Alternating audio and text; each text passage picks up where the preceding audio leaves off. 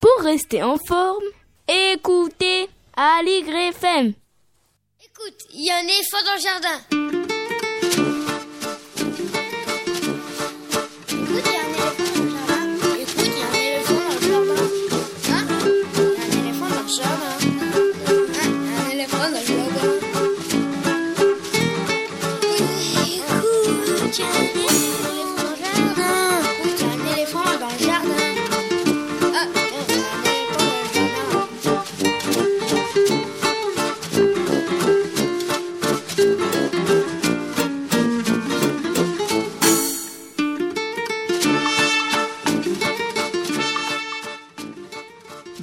Véronique Soulet au micro pour l'actualité culturelle des enfants en Ile-de-France. Cette semaine, Estelle Laurentin et Lionel Chenaille, nos deux chroniqueurs réguliers du mercredi, ne sont pas là. Les obligations professionnelles ont eu raison d'eux cette semaine et donc nous le retrouverons pour l'un dans la semaine prochaine et pour l'autre, l'une plutôt, dans deux semaines. En revanche, Camille Maréchal et Anne-Sophie Le Picard, les deux chroniqueuses de cinéma, sont avec nous. Bonjour Camille. Bonjour. Bonjour Anne-Sophie. Alors avec vous, nous poursuivons le cycle autour de l'enfant au cinéma, c'est ça? Oui, tout à fait. Nous allons poursuivre euh, donc euh, pour le deuxième épisode de cette série notre réflexion autour de filmer l'enfance. Et votre invité? C'est donc euh, Nicolas Livecki qui est euh, l'auteur d'un livre L'enfant acteur dont on va euh, pas tarder à vous parler. Eh oui, ce sera dans quelques instants. Ensuite, nous resterons du côté des écrans, mais cette fois-ci numériques, pour évoquer deux applications pour tablettes et smartphones bien intéressantes. La première, c'est Atelier France Info Junior, Radio France donc, qui permet aux ados et aux pré-ados de fabriquer leur propre journal d'infos radiophoniques. De quoi nous plaire? Julien Locke, rédacteur en chef à France Info, nous la présente. Ce sera à 11h15. La seconde appli, elle, elle est plutôt pour les parents parisiens et alentours à la recherche d'une sortie à faire avec les enfants. L'appli s'appelle Y'en a du square, YAMS, et l'une de ses fondatrices, Solène Moutier, nous la présente, ce sera 11h35. Et puis des infos sur les spectacles, les CD, les livres pour les enfants qui viennent de paraître. Bienvenue dans notre jardin, vous écoutez Aligre FM et nous sommes ensemble jusqu'à midi. L'adresse de la radio, c'est 42 rue de Montreuil dans le 11e. Le téléphone du studio 01 40 24 29 29. Le site aligrefm.org. L'adresse, le mail, éléphant at aligrefm.org, mais aussi le Facebook de la radio, le Facebook de l'émission. Bref, tout ça pour prendre de nos nouvelles, pour nous donner de vos nouvelles, pour suivre la publication des podcasts et s'informer des prochains programmes. Notre éléphant du jour, plutôt, oula, ça bafouille ce matin, ou plutôt notre chanson d'éléphant du jour, c'est celle de Philippe L'homme, la danse des éléphants. Chanson extraite du CD Terre d'Afrique, paru en 2000 2011 et distribuée par Victor Mélodie. J'espère que ça ira mieux tout à l'heure.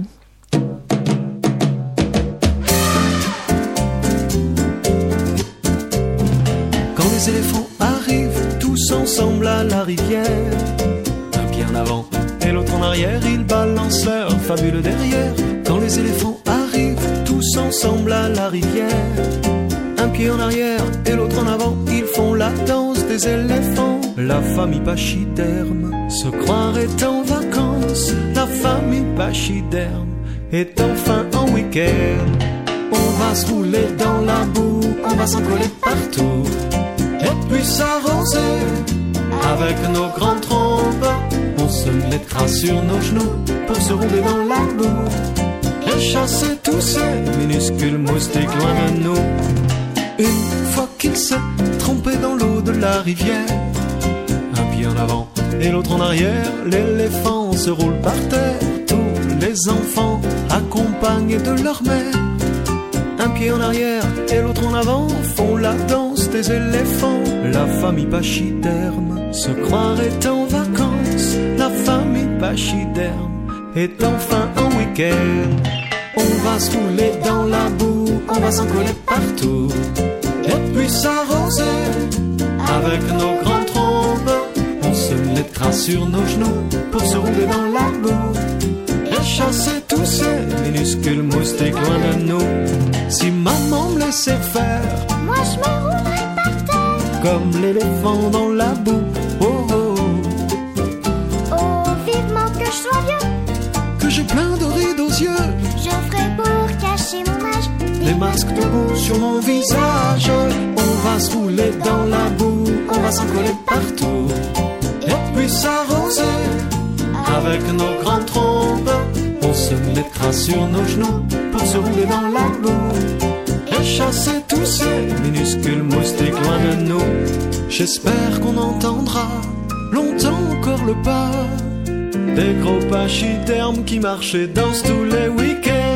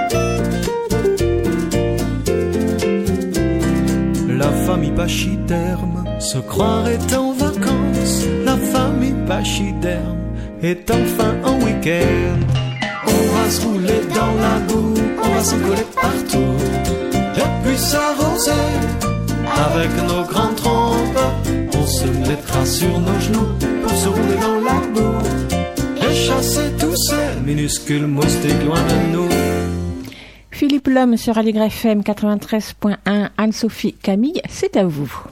Merci. Alors, comme on le disait en introduction, nous allons aujourd'hui poursuivre notre réflexion autour de filmer l'enfance.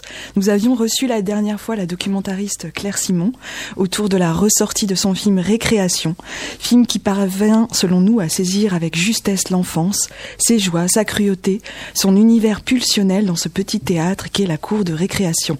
Chaque séquence ayant comme unité d'action et de lieu cette cour de récréation. C'est donc la faculté de jeu et d'inventivité que filme la réalisatrice. Est-ce cette même faculté que mobilisent les cinéastes de fiction lorsqu'ils font jouer des enfants comme comédiens? François Truffaut disait qu'avec Les Mistons, son premier court métrage, il avait compris que pour les 400 coups, il devait rester très près de l'enfance et surtout très près du documentaire et travailler avec le minimum de fiction. Alors est-ce à dire que la fiction ne peut pas poser un regard juste sur l'enfance ou que travailler avec des enfants suppose de rester sur une approche documentaire? Ce sont des interrogations que nous allons poser à un expert, notre invité aujourd'hui Nicolas Livecki, auteur d'un livre remarquable, L'enfant acteur de François Truffaut à Steven Spielberg et Jacques Doyon publié aux Impressions Nouvelles. Alors, voulez-vous poser euh, une première question? Bonjour d'abord. Bonjour. Euh, L'origine de, de, ce livre qui nous a qui nous a intrigué par euh, son sujet, l'enfance n'étant pas forcément un champ très valorisé euh, dans la recherche et en particulier dans, dans le cinéma. Donc, d'où vient ce sujet, cette envie de, de travailler autour de l'enfant acteur? Euh, euh, L'origine du, du, livre vient, enfin je vais faire très bref, mais d'une part parce que j'ai découvert, on a, il a commencé au fait à, y avoir une recherche sur le jeu d'acteur qui est assez récente et que moi j'ai découvert euh, voilà à l'université en tant qu'étudiant et qui ouvrait au fait des perspectives nouvelles par rapport à l'étude de la mise en scène telle qu'on avait l'habitude d'étudier les films. Donc ça c'est la première chose, c'est-à-dire quand on commence à savoir que bah, on peut étudier un Al Pacino, le jeu d'Al Pacino, ça ouvre des perspectives complètement nouvelles.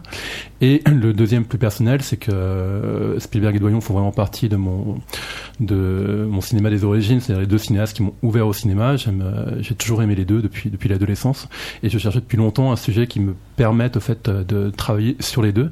Et il y a un moment, le déclic qui s'est fait. Euh, voilà, j'avais ce, cette découverte du champ actoral d'un côté, j'avais ces deux réalisateurs là de l'autre. Je dis bah oui, évidemment. Donc c'est tombé comme ça sous le sens. Alors, évidemment, pour que les enfants aient une place dans les films, vous l'expliquez très bien dans votre livre, il a d'abord fallu que l'enfance soit un sujet cinématographique. Et ça, ça intervient finalement assez tôt euh, dans l'histoire du cinéma. On se rend compte que euh, les plus grands films de l'histoire du cinéma ont à voir avec l'enfance. Et vous y consacrez toute une partie, en fait. Mais l'enfant, il est présent au cinéma dès, dès les Frères Lumière, dès, dès, les tout premiers films muets. Et il va jamais quitter, enfin, il va jamais quitter les écrans avec, avec Chaplin, avec, enfin, avec plein de films clés l'histoire du cinéma, font, on met en scène des enfants. Ce qui change, c'est que pendant toute toute l'histoire du cinéma, qui est un art quand même assez jeune, si l'enfant est, au centre parfois de quelques filmographies, je pense à un Ozo, à un Comencini ou, ou à un Truffaut, euh, sont des réalisateurs qui vont faire plusieurs films sur l'enfance, mais ce qui nous intéresse, c'est l'enfance.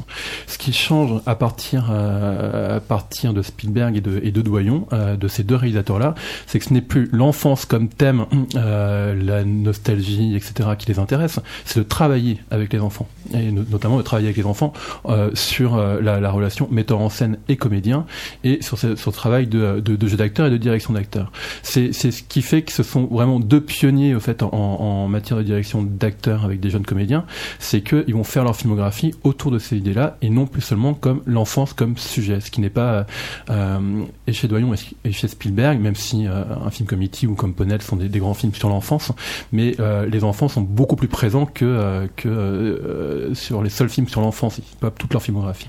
Même si à Hollywood, sûrement, les enfants étaient plutôt considérés comme des acteurs professionnels. Les, les, il y a eu toute cette vague de, de, d'enfants, d'enfants stars avec euh, les Charlotte Temple, etc. à partir des années 30, de, d'enfants stars, mais qui étaient des, des des, euh, des enfants formés, c'est des enfants qui, qui, qui, qui avaient effectivement une professionnalisation pour être euh, légal de partenaires adultes euh, comédiens professionnels et très souvent qui servait au fait de faire valoir à des comédiens adultes professionnels. Mais on était dans une, dans, en fait, on, demandait à des enfants de, en, euh, de singer, si on prend un terme péjoratif, mais en tout cas de travailler à la manière des adultes, en tout cas de se mettre au diapason des comédiens adultes. Ce qui change avec Spielberg, parce qu'on reste dans le cinéma hollywoodien, c'est que c'est l'inverse qui se produit. C'est-à-dire qu'on commence à repenser euh, la production, le jeu, enfin la production, la fabrication et, euh, et la direction d'acteurs, non plus avec euh, en fonction de, des adultes qui font le, qui font l'équipe euh, qui font le tournage, mais en fonction tout centré autour euh, des jeunes acteurs. Et un, une première euh, en production, le fait que E.T. soit tourné dans la continuité, c'est-à-dire de la première scène, dans la continuité narrative du film, et non pas dans le désordre comme se fait un film hollywoodien classique, c'est une révolution. Mm. C'est une révolution et qui est faite pour l'enfant acteur. Alors on va revenir euh, plus précisément sur les œuvres de Jacques Doyon et Steven Spielberg euh, dans un, un second temps, mais on va aussi s'intéresser à l'œuvre d'un cinéaste qui est vraiment au, au, cœur de votre livre et qui a influencé euh, ces deux réalisateurs, à savoir François Truffaut, décidément, qui ne nous quitte pas, euh, puisqu'on en parlait en introduction de nos, de nos deux épisodes sur Filmer l'enfance. Euh, donc François Truffaut, que vous décrivez comme un pionnier euh, en matière de représentation des enfants dans le, dans le cinéma moderne. Euh, et on va tout de suite, on va tout de suite suite écouter un petit extrait de son film L'argent de poche avec justement euh, des acteurs enfants. Bon, écoute, Sylvie, ce n'est pas compliqué. Hein. Ou alors tu prends ce sac-là, ou alors tu sais ce qui va se passer. Nous allons aller au restaurant, ta mère et moi, et nous allons te laisser ici toute seule. Ça m'est égal. Ça t'est égal. Tu t'obstines. Bien. Tu sais, Sylvie, il est encore temps, hein Tu n'as pas changé d'avis? Oh, mais tant pis.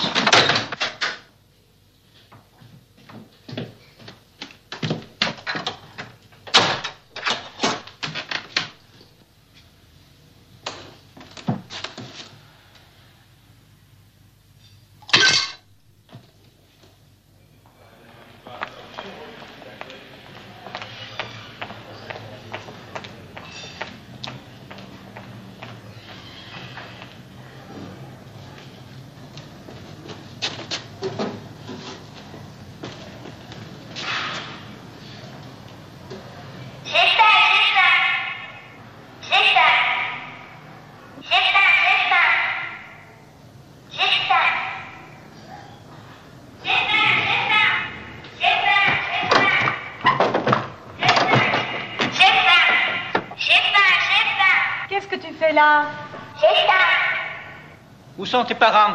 Ils sont partis au restaurant. Ils t'ont pas emmené avec eux? Non, ils m'ont laissé ici et j'ai faim. C'est la petite du troisième à gauche. Ah, je crois. oui. Je la connais, je lui ai déjà vendu de la pâte à modeler. Tu veux quelque chose? J'ai faim, j'ai faim. Tu viens manger chez nous? Je ne peux pas, je suis enfermée. Qu'est-ce qu'on peut faire? Tu veux qu'on t'envoie quelque chose à manger? On va t'envoyer quelque chose à manger. Merci. Voilà, alors un petit extrait euh, de L'argent de poche euh, de François Truffaut. Évidemment, nous n'avons pas choisi cet extrait par hasard, puisque vous consacrez euh, plusieurs pages de votre livre à, ce film et également à une critique du jeu des enfants. Est-ce que vous pourriez nous en dire davantage et peut-être nous expliquer un peu comment le réalisateur François Truffaut travaillait ou pas avec, avec ses enfants acteurs?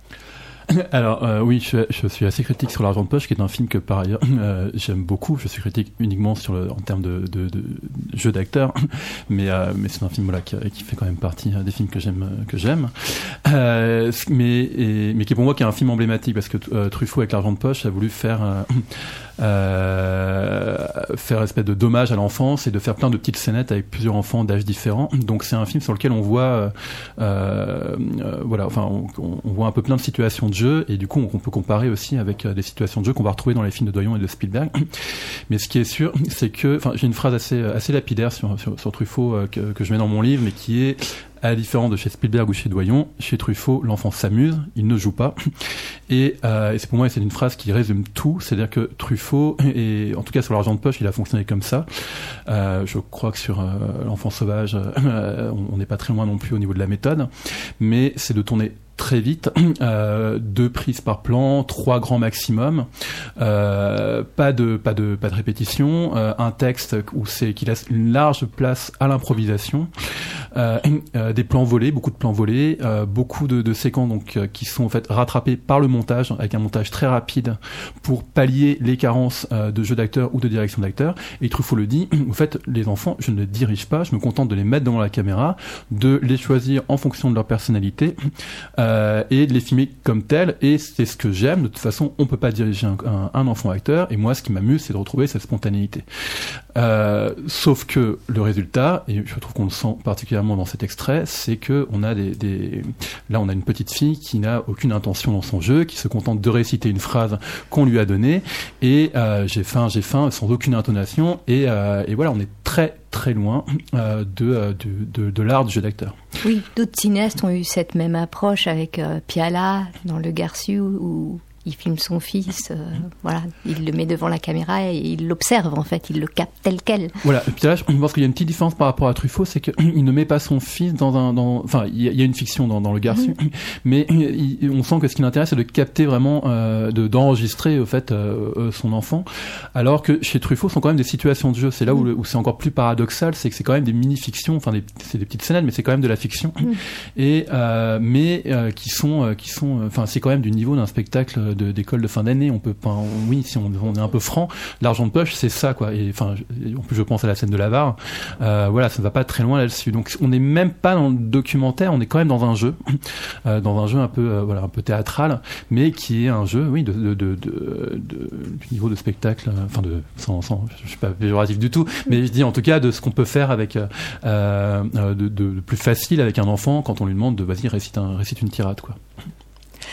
Alors, on va rester euh, brièvement encore sur l'argent de poche avec une petite euh, pause musicale euh, et la chanson de, Charles Trenet, Les enfants s'ennuient le dimanche.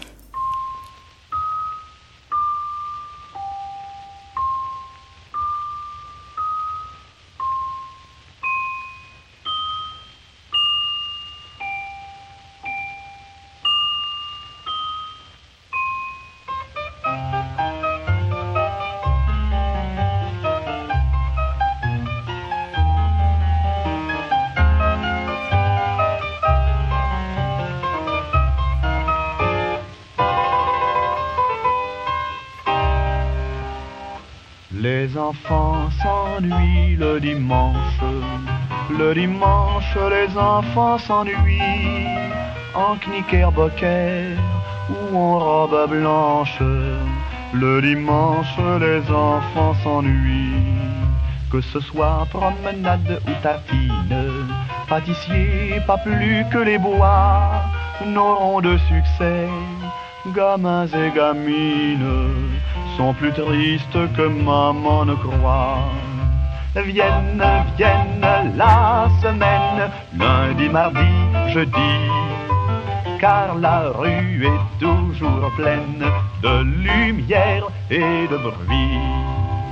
À travers les rues sans rien dire, on parcourt la ville sans fin, y a que les mannequins qui font des sourires aux vitrines des grands magasins. Vienne, vienne la semaine, lundi, mardi, jeudi, car la rue est toujours pleine de lumière et de bruit. Les parents s'ennuient le dimanche, le dimanche les parents s'ennuient avec leur faux col, leur lorgnon et leur barbe blanche. Le dimanche, les parents s'ennuient. Vienne, vienne la semaine, lundi, mardi, jeudi. Car la rue est toujours pleine de lumière et de bruit. L'YFM 93.1, écoute, il y a un éléphant dans le jardin ce matin avec Anne-Sophie Le Picard et Camille Maréchal qui reçoivent Nicolas Livecki autour de son ouvrage L'enfant acteur. Oui, donc Nicolas, vous venez nous expliquer que pour Truffaut, donc les enfants quasiment n'ont pas besoin de jouer. Hein, c'est vraiment le découpage chez lui qui qui permet euh, la fiction. Donc, euh, en revanche, vous vous défendez l'idée qu'il y aurait une troisième voie, en fait, que l'enfant peut véritablement être un acteur, qu'il possède même des dispositions naturelles pour jouer. Et là, évidemment, on entend toute la polysémie euh, du terme jouer, que l'enfant peut justement jouer parce qu'il joue déjà dans la. Euh, ce qui, oui, c'est ça, c'est jouer, réinterpréter des sentiments. C'est quoi En fait, c'est ce que ce que Doyon et, Spielberg, mais euh, vont vont faire, c'est qu'ils considèrent que le le euh, l'art de l'acteur, euh, l'art tel que Diderot l'a décrit dans le paradoxe du comédien, c'est-à-dire vraiment quelque chose qui est de simuler des émotions pour transmettre au spectateur ces émotions-là, et de simuler en, en donnant l'impression de l'authenticité de, de, de ce qui est vécu. Un enfant et même un tout jeune enfant est capable de le faire parce qu'il a ses dispins. Il est capable de, de revivre ou de, recréer artificiellement des, émotions. Et donc ça, ça suppose, plusieurs choses au fait qui sont, enfin que Doyon formule très bien. En fait, d'abord c'est une croyance euh, en euh, l'intelligence de l'enfant, c'est-à-dire une intelligence, une, capacité de travailler, une capacité de, se confronter au travail et, euh, et de, de, de compréhension au fait de, de, ce qui se passe et euh, de recréer. Et, euh, et par ailleurs, c'est aussi une croyance très forte sur sur le ce qu'est l'art de l'acteur et euh, de ce que signifie l'art de l'acteur. Et au croisement de ces de, de ces deux euh, de, de, ces deux formes-là, ça donne un film, bah, ça donne un film comme Ponette, tout simplement, qui est un film où euh, on, où Doyon va demander à une petite fille de 2-5 ans euh, de de se plonger dans la peau d'un personnage, hein, mais qui n'est pas elle. On est on est à l'opposé de ce qu'on disait sur sur Apiala par exemple. Ce n'est absolument pas documentaire. D'interpréter un personnage qui n'est pas elle euh, qui est un personnage qui est en train de vivre un deuil, qui est en train de vivre quelque chose de très triste, et euh, de euh, scène après scène, de faire vivre ce personnage et de faire vivre ses émotions. Et Ponette, c'est ça, c'est comment prendre une jeune petite fille de 5 ans et lui demander d'interpréter un personnage.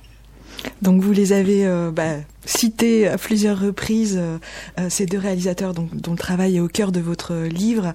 Et euh, c'est vrai, comme on le disait au début, on songerait pas forcément à les rapprocher dans un premier temps. Donc Steven Spielberg, euh, voilà, réalisateur américain, familier des projets à gros budget, et Jacques Doyon, euh, auteur français, héritier de la nouvelle vague en partie. Spielberg aussi est un héritier de la nouvelle vague. Comment? Spielberg aussi est un héritier de la nouvelle voilà, vague. Voilà, bon, je, reste dans la vulgarisation, donc je simplifie un peu les choses et vous m'en excusez. Euh, mais en tout cas, effectivement, tous deux ont été fortement euh, influencés par, euh, par, François Truffaut, hein, donc euh, dont on décrivait le, travail auparavant, et comme vous le disiez, donc il se différencie par cette confiance en l'enfant et sa légitimité à jouer. Un, travail qui passe aussi par par des, moments de, de casting, et on va tout de suite écouter un extrait du casting. Euh, donc où on entend euh, le jeune Henry Thomas qui va donc interpréter ensuite le personnage. Donc l'extrait est évidemment euh, en anglais avec avec donc un échange entre ce jeune apprenti apprenti comédien là qui candidate au rôle et, et donc le, le comédien qui lui donne la réplique. Is it true? Is there an alien in this house? Yes, sir. Well, as you know, I am from the government. I'm part of the United States government, and I am empowered to take that alien with me. But you can't take him away. He's mine. Well, but the government is bigger than you are, Elliot, and I, I really, I have all the authority to take him, and I got to tell you, I'm going to take him. You can't take him. Well, I'm afraid I have to, son. You can't take him away. He's mine. But it's not my choice. The president asked me to come here and get him. I don't care what the president says. He's my best friend. And you can't take him away. Donc effectivement, on entend euh, là le jeune comédien euh, euh, pendant le casting, à l'issue duquel Steven Spielberg lui dira tu as le tu as le job, tu as le boulot, puisqu'il aura été tout de suite convaincu par par ce qu'aura donné donc le jeune Henry Thomas. Donc cette étape du casting est très importante à la fois chez Jacques Doyon et Steven Spielberg et est-ce que vous pourriez du coup nous en dire, euh, nous en dire un mot de cette étape euh, du casting euh, de cette attention au choix des comédiens et de, l'incarnation des Ouais, personnages je sais pas, je sais pas si c'est si, enfin si, parce que là, au fait, à entendre l'extrait, c'est-à-dire que le casting, oui, évidemment, c'est primordial, mais je dirais c'est la base avec des adultes aussi, c'est primordial. C'est-à-dire que Doyon et Spielberg sont deux très grands cinéastes, et évidemment que l'étape, enfin que l'étape de casting euh, de choisir la bonne personne pour le bon rôle est, est, est essentielle à la réussite du film. Moi, ce qui me frappe dans l'extrait, de réentendre la voix, de euh, la voix de la personne qui tient la réplique d'Henry et Spielberg derrière, c'est comment dès le casting, on est déjà dans une étape euh, d'immersion euh, de de, euh, de de de l'enfant qui est pas encore euh, l'acteur, mais de d'immersion de, tout faire au fait pour qu'il soit immergé dans la fiction et pour qu'il croit à ce qu'il est en train de raconter. Et c'est pas un casting où on lui demande voilà on lui demande de, jouer l'avare pour prendre l'exemple de l'argent de poche. on est déjà dans la fiction qui va être racontée, l'histoire d'E.T. Mais il y a tout un truc, enfin on, on entend la voix, on, on sent les voix sont, assez basses, etc. On, on plonge vraiment, le, on essaye de voir si le- le- l'enfant va pouvoir raconter avec nous l'histoire qu'on est censé euh, ensuite tourner. Et pour moi ça c'est plus important encore, et je pense que leur, leur étape de casting à Spielberg et à Doyon, c'est surtout de trouver les, les- les comédiens qui vont, euh, qui seront les plus à même de s'immerger dans la fiction que eux-mêmes ont envie de raconter. C'est là où où, euh, où, où- c'est important, et notamment, je pense à, à Victoire pour pour euh, pour Ponette, euh, donc, qui a été un casting euh, phénoménal. Je sais plus combien d'enfants Doyon a rencontré, mais c'est c'est vraiment très très impressionnant. Mais euh, mais la petite Victoire qu'il choisit est une petite fille dont les, les parents viennent de se séparer, et ça, il va pas en jouer, il va pas manipuler avec ça, mais du coup, il a spontanément une enfant qui euh, qui est triste parce que elle est en train de vivre quelque chose de triste. Et c'est là où le, casting va être essentiel, c'est-à-dire qu'il va, enfin, il- c'est pas, c'est pas, il va pas se dire ah chouette, je- j'ai une, une gamine qui a vécu un traumatisme, on va la traumatiser encore plus. C'est juste que spontanément, les enfants qu'il va rencontrer, voilà quelqu'un qui va, enfin, qui est dans un état de tristesse et qui va du coup s'orienter vers la tristesse et va être plus à même d'interpréter la tristesse de manière très naturelle. Et je pense que c'est, c'est- voilà, ce, ce qu'il faut retenir, en tout cas ce qu'il faut retenir dans l'extrait du casting que vous montrez d'E.T., euh, c'est euh, cette mise en condition, en fait, de pour saisir l'émotion vraie, cette mise en, condi- en condition des jeunes comédiens avec tout un dispositif et, euh, et qui est de les, de les amener dans l'histoire qui va être racontée ensuite. Et ça, ça pour le coup, on est à l'opposé, mais l'opposé total de Truffaut. Oui, et puis c'est important ce que vous dites, c'est que c'est pas parce qu'il prend une enfant qui, à la base, a cette tristesse, etc., qu'il y a une manipulation. Il n'y a aucun vol des émotions. Ce qui compte chez Spielberg et puis euh, et puis Doyon, ce que vous expliquez très bien, c'est que ça va être des méthodes de travail qui vont faire advenir l'enfant acteur. Vraiment, euh, c'est envie. Enfin, tout est au service du jeu de l'enfant pour lui faire revivre ces émotions-là. Donc euh, Bah, peut-être si vous pouvez détailler un peu ces méthodes-là. Hein, donc le, vous en avez déjà un peu parlé, mais le, le- un dans la chronologie, enfin beaucoup de contraintes aussi chez Doyon. Ce qui c'est que chez, euh, et chez Doyon et chez Spielberg, effectivement, où sont des scènes où, il y a, enfin, si on prend E.T. et Ponette, où les enfants pleurent, donc il y a des vraies scènes d'émotion euh, qui est visible à l'écran, mais ce sont euh, deux films dans lesquels il n'y a eu aucun euh, trucage. Au fait, les pleurs n'ont pas été désirés à l'avance par les metteurs en scène. C'est une émotion qui est advenue sur le tournage et qui a été captée par la caméra à un moment, euh, à un mo- moment T, euh, mais qui est le résultat de, de la manière dont le film a avancé, euh, enfin d'un processus de travail qui n'a pas été une émotion, c'est l'opposé de, on parlait tout à l'heure euh, hors, hors micro de, de, de Où est la maison de mon ami, où il a besoin de faire pleurer un enfant et euh, il déchire une photo qui lui appartient et l'enfant pleure, ou, euh, ou de Shirley Temple, enfin de tous les films euh, américains des années 30 ou 40, où on truquait pour, on avait absolument besoin des larmes. Doyon et Spielberg, ils ont, ils ont, enfin, c'est les larmes, c'était pas un objectif de scénario. Et d'ailleurs, l'exemple euh, bah, qu'on voit dans le documentaire de Jeanne Crépeau, Jouer Ponette, ou dont je parle dans le livre de, de Ponette, euh, cet extrait où elle pleure dans la chapelle, euh, qui est une séquence tournée sur deux jours. Donc deux jours pour une séquence c'est très long. Deux jours on doit jouer euh, une petite fille qui prie, qui appelle sa maman, qui vient de mourir, donc de toute façon une séquence très triste qui va être répétée prise après, euh, prise. Et à un moment, au deuxième jour, la, Victoire est tellement immergée dedans qu'au fait elle pleure. Mais enfin pour le coup les rushs je les, ai vus. J'étais aussi surpris que, enfin que, enfin voilà, ré- rétrospectivement, parce qu'on on les voit les unes après les autres, mais au moment où la prise débat, enfin euh, Victoire n'est pas du tout dans, dans un état où on se dit tiens elle va pleurer. Non, elle est en train de pour la, je sais pas la trentième fois au bout de deux jours la même scène. Et à un moment les larmes elles viennent tout naturellement. Et ce qui est vraiment étonnant, c'est qu'à la fin de la prise, on entend Doyon dire non mais là je pense que c'était un petit peu trop triste. Et au fait la, la prise ne, lui- ne, ne le satisfait pas. Il en veut pas. Au moment du tournage il en veut pas. Donc la prise va être retenue après au montage, mais c'est pas ce qu'il voulait. C'était pas du tout ce qu'il voulait. Euh, et la prise se termine et au fait Victoire regarde la caméra et enfin non elle, elle, elle est pas triste. Les larmes sont venues parce qu'elle a, elle a, elle a joué la tristesse. Donc c'est- assez bluffant. Enfin c'est assez imp- assez impressionnant. C'est Mais- très bluffant et on, on va justement écouter cette euh, voilà l'extrait sonore de cette prise. Alors c'est dommage parce qu'évidemment on est à la radio donc on n'a pas ce gros plan de Ponette qu'on qu'on voit pleurer comme ça et c'est ex- extrêmement bluffant mais on va entendre le son ça va donner une idée de du jeu de cette de- ouais, de- l'intensité de la séquence.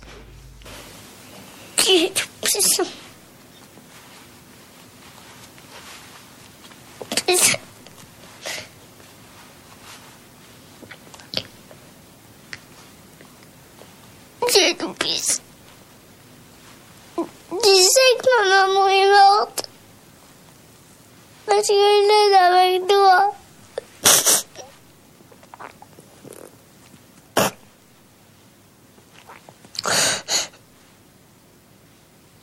Et je veux parler avec ma maman.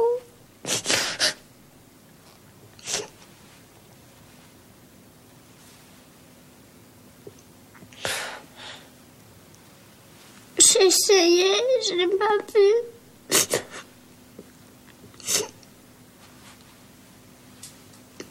Elle m'a jamais répondu.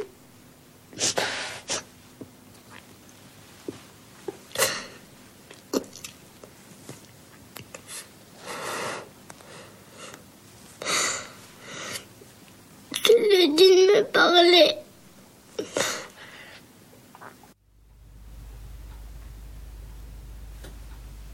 Donc voilà un, un extrait de Ponette avec la très très jeune Victoire Tivisol hein, qui a 4 ans.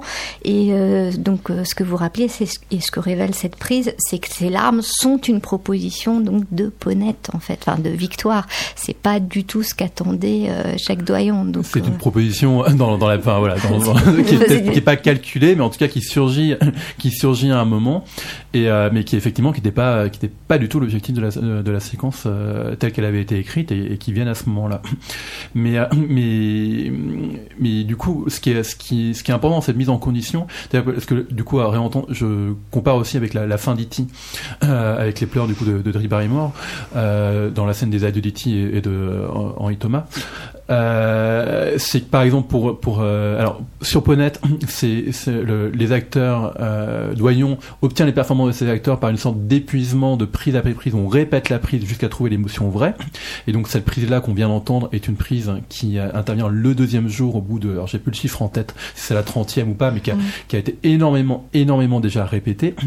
Euh, chez euh, chez Spielberg pour E.T. Alors quand je disais tourner dans la chronologie, euh, dans la chronologie, c'est une méthode qui est complètement euh, euh, à l'inverse de ce qui se fait dans la production, euh, enfin à part pour les tout tout petits budgets, mais qui est une, aberration euh, de production, de tourner dans la chronologie un, un film, et c'est une aberration Euh, parce qu'évidemment un tournage ça doit être pragmatique, il faut il faut faire des économies, donc il faut tourner les séquences, euh, les tournages de jour d'abord, puis les tournages de nuit, en fonction des décors, en fonction de la disponibilité des comédiens, jamais évidemment dans le sens de, de, de- de- du récit. Spielberg et Doyon le font avec systématiquement avec leurs enfants acteurs, parce que ça permet du coup à l'enfant, aux jeunes comédiens de de, de s'immerger progressivement dans le comé- de- dans le dans, dans son personnage Et puis ça donne aussi des dispositions particulières, c'est-à-dire que E.T., la, séquence de toute l'émotion, elle est à la, euh, dans la dernière séquence qui est, pour ceux qui n'ont pas vu le film, euh, le retour, le départ de E.T. euh, dans l'espace, qui laisse du coup, euh, qui a, enfin qui dit au revoir avec les enfants qu'il a rencontrés.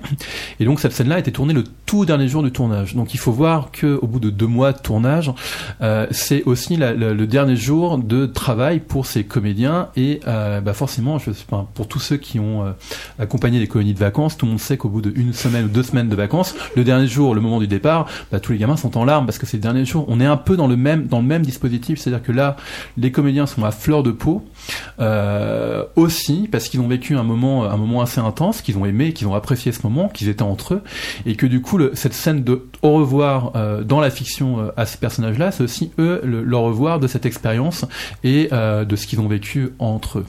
Et, euh, et c'est là toute la toute le, voilà toute l'intelligence d'un Spielberg ou d'un Doyon, c'est qu'ils savent que euh, euh, cette euh, bah, ce qui se passe autour du, du, tournage est aussi important que que le, scénario que le scénario ce qui est écrit au fait. Et en même temps, les comédiens, même très très jeunes, vous l'expliquez très bien aussi, savent toujours où ils sont et ce qu'ils font. C'est-à-dire que la petite Paunette parle de larmes de film. Pour elle, ce sont ses larmes de film. Elle Bah, a cette ça, expression très jolie, je.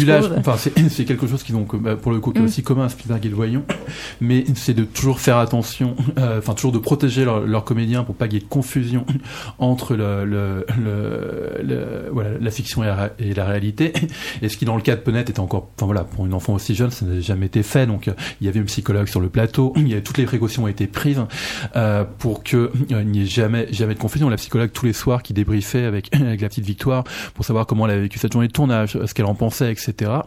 Mais euh, mais en dehors de, de, de, de cette euh, évidence euh, d'un point de vue psychologique de protéger le jeune comédien, qui est évidemment essentiel d'un point de vue moral, mais aussi pour eux en tant que cinéastes, euh, cette, euh, pour avoir une bonne performance, d'avoir cette non-confusion entre le personnage et le comédien, euh, c'est une manière supplémentaire pour que le comédien accède au personnage.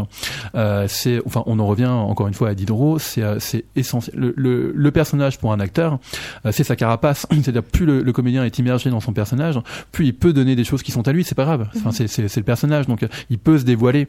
Donc, euh, donc cette intelligence-là de, de- d'un Spielberg ou d'un Doyon, c'est de savoir que plus le- l'enfant acteur va comprendre qu'il est en train d'interpréter un personnage, plus il va donner des choses qui sont à lui, mais qui du coup ne vont pas ne vont pas le, le, le, le- voilà, qui va donner à lui justement parce qu'il se sent protégé par cette armure qu'est le personnage. Alors on va entendre un deuxième extrait de Ponette parce que c'est assez intéressant justement par rapport à ce que vous disiez. On va entendre aussi euh, ce dont elle est capable en termes de d'expression d'une gamme d'émotions infinies. Là, on est plutôt dans l'agacement ou, la colère. Mais si Dieu est tout puissant, pourquoi il me fait pas un petit signe? Mais je veux pas parler, ça n'a rien changé les prières. Ni pour maman, ni pour rien. Mais tu viens de commencer, pourquoi il te faudra des signes C'est Aurélie qui me l'a dit. Peut-être que ta maman, elle est fâchée Contre moi Je sais pas, moi. T'as qu'à demander à Aurélie ou à Ada. C'est elles qui savent. Moi, j'ai jamais été morte. Je sais pas vraiment ce qui se passe au ciel, en fait. Ce soir, il y a maman qui vient nous chercher. Faut préparer tes affaires. Et rien oublier.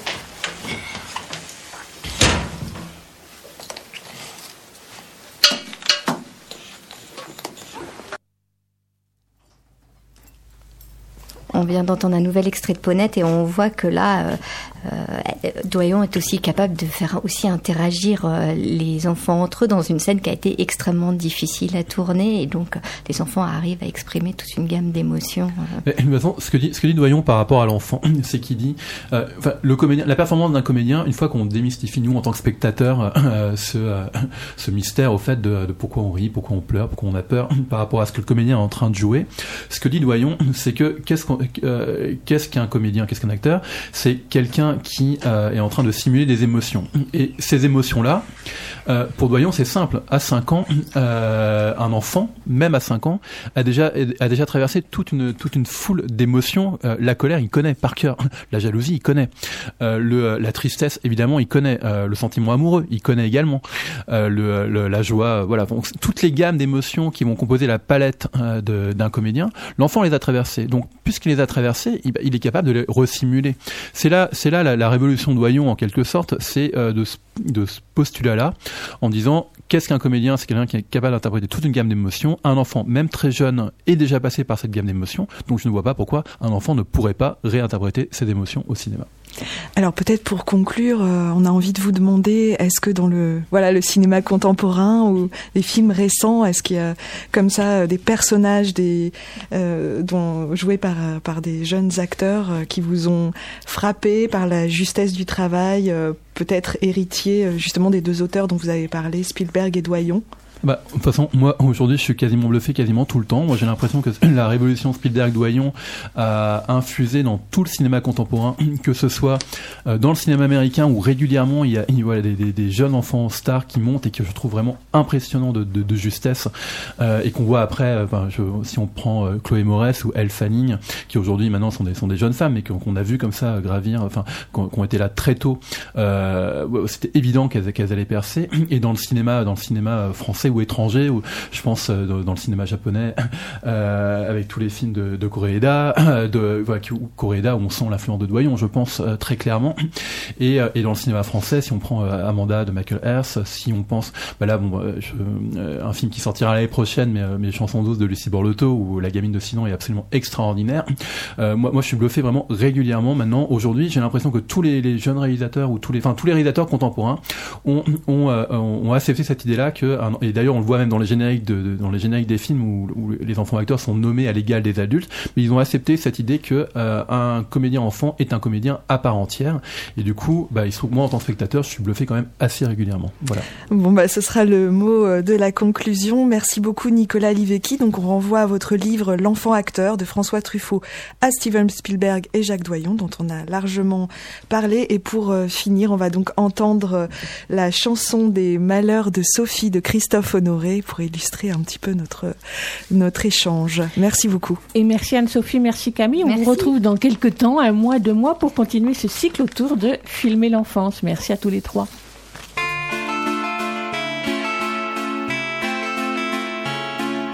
Quand le tonnerre tonne, je crie plus fort que lui. J'emmène ma bonne pour danser sous la pluie. Et quand le vent souffle, pas de moufle à mes doigts. Sophie, Sophie, il fait trop froid. Quand revient neige, je me mets au balcon. Je tire la langue pour goûter les flocons. Quand le soleil tape, je mets pas du chapeau. Sophie, Sophie, il fait trop chaud. Quand malheur, les malheurs tombent,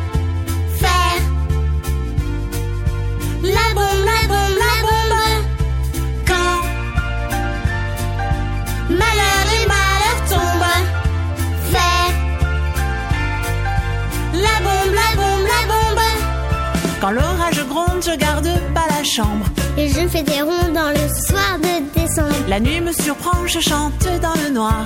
Sophie, Sophie, il est trop tard. Quand mon cœur se serre, je me laisse pas aller. Je me laisse pas faire, j'essaie de pas pleurer. Je me roule par terre, je me salis un peu. Sophie, Sophie, c'est pas sérieux.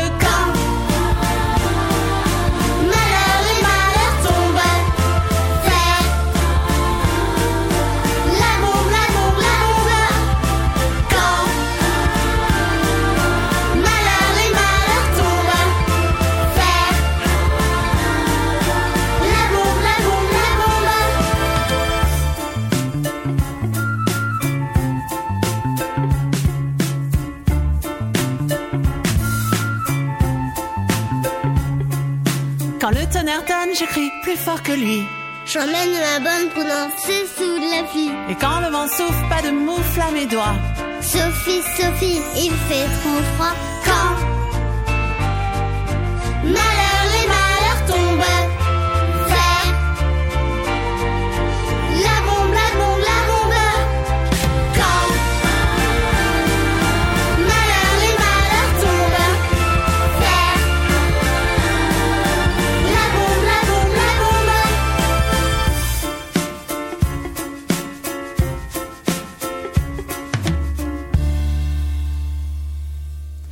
Vivre FM 93.1, écoute, il y a un éléphant dans le jardin. L'association Ancrage a été fondée en novembre 2016 par des auteurs et des illustrateurs et des citoyens engagés. Ensemble, ils se mobilisent pour l'accueil des réfugiés et des mineurs isolés par le biais de l'écriture et de l'illustration. Nous avons d'ailleurs plusieurs fois évoqué leurs actions à ce micro. Alors, deux événements à venir. Samedi prochain, à la bibliothèque Louise Michel dans le 20e arrondissement, l'association Ancrage, l'association Paris d'Exil et l'équipe de la bibliothèque proposent un après-midi festif et solidaire avec les personnes migrantes de 14h à 18h. Au programme fresques dessinées, maquillage, fabrication de masques, tatouages, goûter partagé, boom avec DJ. Et donc on peut participer au goûter en apportant un jus de fruits ou gâteau, mais on peut aussi et surtout donner un coup de pouce pour la collecte en apportant produits d'hygiène neufs, brosse à dents, dentifrice, savon, shampoing, crème hydratante, déodorant, préservatif, serviettes hygiéniques, couches bébé, fournitures scolaires et sac à dos, tickets de métro et tickets resto. Je dis tout ça parce que tout cela est utile et nécessaire. Cela se déroule à la bibliothèque Louise Michel, donc 29 rue des dans le 20e. Le métro c'est Buzinval, ligne 9 et l'autre métro c'est Avron, ligne 2 et bien sûr l'entrée est libre. Le vendredi suivant, le vendredi 1er février de 18h30 à 21h, l'association Ancrage toujours, organise une soirée militante et solidaire avec les personnes migrantes, une euh, soirée qu'elle a intitulée Parole d'exil, qui se déroulera à la librairie Folie d'encre à Montreuil. Des lectures, des témoignages, des dessins en direct et vente d'illustrations originales. En première partie, donc, des lectures dessinées avec les lectures de Céline Le Coutumé, Cécile Roumiguière, Praline Guépara, Ariane Ascaride, des lectures de poèmes de Mohamed Nour Voina et un intermède en musique avec Antoine Madet. Ces lectures seront accompagnées de dessins en direct, eux aussi, par Carole Chex, Floris Saint-Val, Magali Agdiobé, Anouk Mijon, Marielle Durand, Judith Gueffier Mohamed Sow. Et en deuxième partie, place à la prise de parole militante et au témoignage.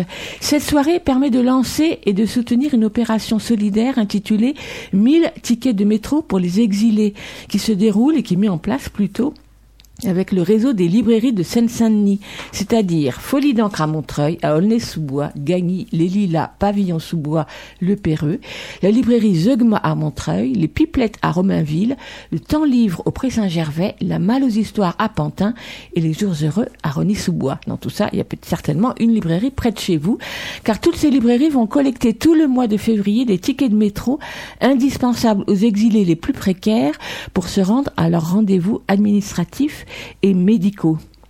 Cette soirée Parole d'exil, c'est donc vendredi 1er février à 18h30 à la librairie Folie d'encre à Montreuil. Le métro, c'est Croix de Chavaux. Je continue en vous invitant à découvrir ou à redécouvrir, pour ceux qui le connaissent déjà, le Festival des rêveurs éveillés, qui démarre samedi prochain 26 janvier à Sevran, le festival proposé par la ville aux jeunes enfants depuis maintenant 28 ans. Pendant trois semaines, une soixantaine de représentations d'une treizaine, je ne sais pas si on dit treizaine, mais je le dis, d'une treizaine de spectacles de différentes disciplines, danse, musique, théâtre, cinéma, marionnettes, contes, ciné-concerts, dans différents lieux de la ville. Et comme chaque année, la ville propose à toutes les classes de maternelle d'assister au moins à un spectacle avec l'objectif avoué que ces enfants puissent rencontrer l'art dès le plus jeune âge. Et c'est un enjeu de taille. Des séances familiales pour un tarif qui varie de 1,50€ à 5 euros. Et parmi les compagnies invitées, la compagnie AMK et son nouveau spectacle Cactus, la compagnie Mon Grand Lombre pour Tamao, ou encore les conteurs François Vincent et Cécile Bergam entre autres. Et le spectacle d'ouverture samedi prochain, c'est un concert avec l'une des vedettes de la chanson pour enfants, Vincent Malone, le roi des papas, un artiste joyeusement incorrect, loufoque et canaille, qui aime à détourner les classiques de la chanson pour enfants. Le concert s'intitule tout simplement Le roi des papas. C'est à 15h à la salle des fêtes de Sevran. L'entrée est gratuite, mais il faut absolument réserver auprès du service culturel de la ville, dont vous trouverez les, les références le numéro sur le site de la ville. Et donc, on écoute Vincent Malone, alias le roi des papas, dans un de ses tubes devenus un classique, L'ours qui pète et qui rote, extrait de son premier CD pour les enfants, Le roi des papas, sorti en 1991, sa date, chez Victor Mélodie. le l'ours qui pète Bonjour les enfants. Si je suis si fripon, et aussi si glouton, ton, C'est que les saucisses sont un souci pour mon bidon. Quel crétin. L'haricot de mouton, ton. Tout le monde trouve ça bon, bon. À part les petits moutons, ton. Et les haricots à ton tonton. L'ours qui pète et qui rote. Jamais deux fois sur la même note. La fenêtre, la fenêtre. C'est un sacré prout en train. Jamais deux fois le même refrain. À vous. Ce que j'aime dans le jambon, ce sont les petits oignons. Quand c'est pas la saison, je mange des salsifis. Oh. Les artichauts bretons, ça fait du bien au billes. Ça aide à faire des petites chants. Des jolis sons dans mon cal. L'ours qui pète et qui rote. Jamais deux fois sur la même note. C'est un sacré prout. Jamais deux fois le même refrain. Sauf ici, bien sûr.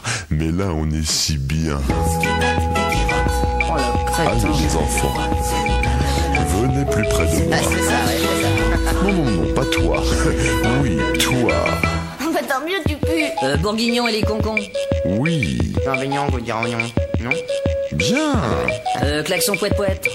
Bravo. Et gros crétin d'ourson. Ah, ça non. Jamais deux fois sur la même note. Qu'est-ce qui C'est un sacré prout en train. Jamais deux fois le même refrain. Oh, mes enfants. L'ours qui pète et qui rote. Jamais deux fois sur la même note. On sait pas tout, moi je me C'est un tire. sacré prout en train. Jamais deux fois le Vincent Malone, donc, euh, qui sera à Sevran samedi après-midi prochain. Nous avons évoqué la semaine dernière dans la revue de presse d'Estelle Rantin l'émission de radio quotidienne France Info Junior, une émission d'actu à destination des enfants et avec des enfants sur France Info. Une émission qui s'inscrit dans la démarche d'éducation aux médias menée par France Info depuis un bout de temps. Pour aller encore plus loin dans sa démarche d'accompagnement, l'équipe de France Info a sorti en octobre dernier une application numérique pour tablette, iPad et Android intitulée Atelier France Info Junior, une appli pour comprendre comment se fabrique un journal d'info, mais surtout qui permet de réaliser et d'enregistrer son propre journal d'info. Un outil pédagogique donc clairement destiné aux enseignants et à leurs élèves pour un travail collectif en classe, mais qui a aussi tout à fait sa place dans les autres lieux collectifs d'accueil comme les bibliothèques ou les centres de loisirs ou même à la maison avec les copains. Une application très intéressante pour toutes les infos explicatives qu'elle apporte, à la fois simple, précise, très imagée par des extraits audio ou vidéo, toutes bien sûr issues de chez France Info, mais aussi et je dirais presque surtout pour la partie atelier avec sa palette d'outils pour préparer, écrire, enregistrer, monter, mixer son propre journal d'infos de 7 minutes. L'interface est sobre, la, navi- la navigation simple et pratique, il faut juste un petit peu d'entraînement pour utiliser le module de mise en pratique de l'appli qui, grand petit plus, est gratuite. Alors pour la présenter plus en détail, Julien Mock, rédacteur en chef à France Info et l'un des concepteurs de l'appli atelier France Info Junior est au bout du fil. Bonjour. Bonjour. Alors avant de parler de l'appli plus précisément, j'aimerais bien que vous rappeliez rapidement ce qu'est France Info Junior.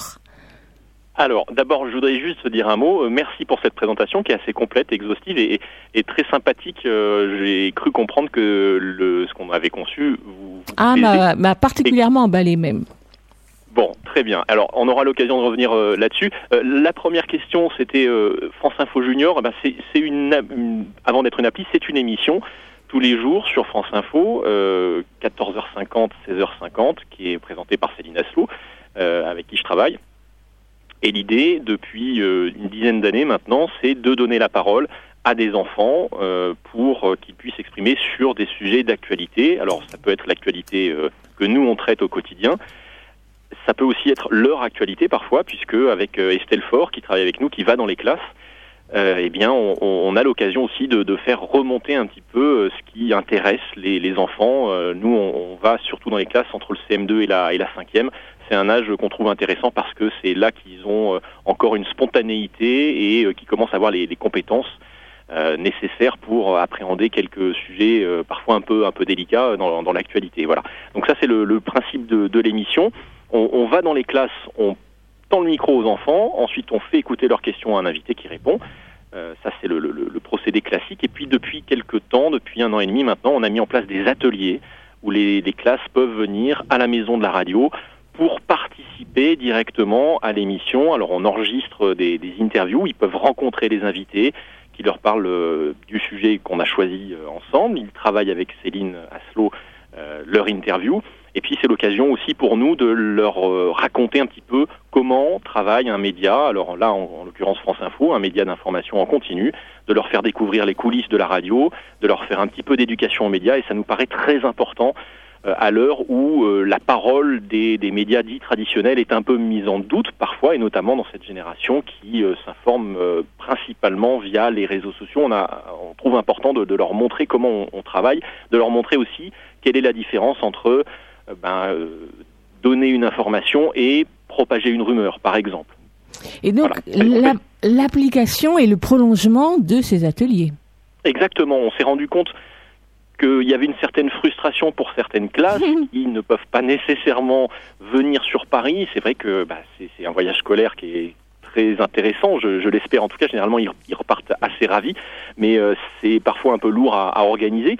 Donc l'idée c'était de leur mettre à disposition un outil qui leur permettent de se lancer eux-mêmes euh, dans euh, d'abord dans la, compréhension de ce qu'est un média, euh, de ce qu'est le travail du journaliste, donc un peu d'éducation aux médias. Ça c'est une première partie dans, l'application où on leur montre à travers des vidéos, des petits jeux de rôle, des petits jeux de petites des petits extraits sonores, comment on construit une information, comment on recoupe une information, comment on travaille, nous, avant de diffuser quelque chose, avant de, mettre à l'antenne, de donner des, informations à l'antenne.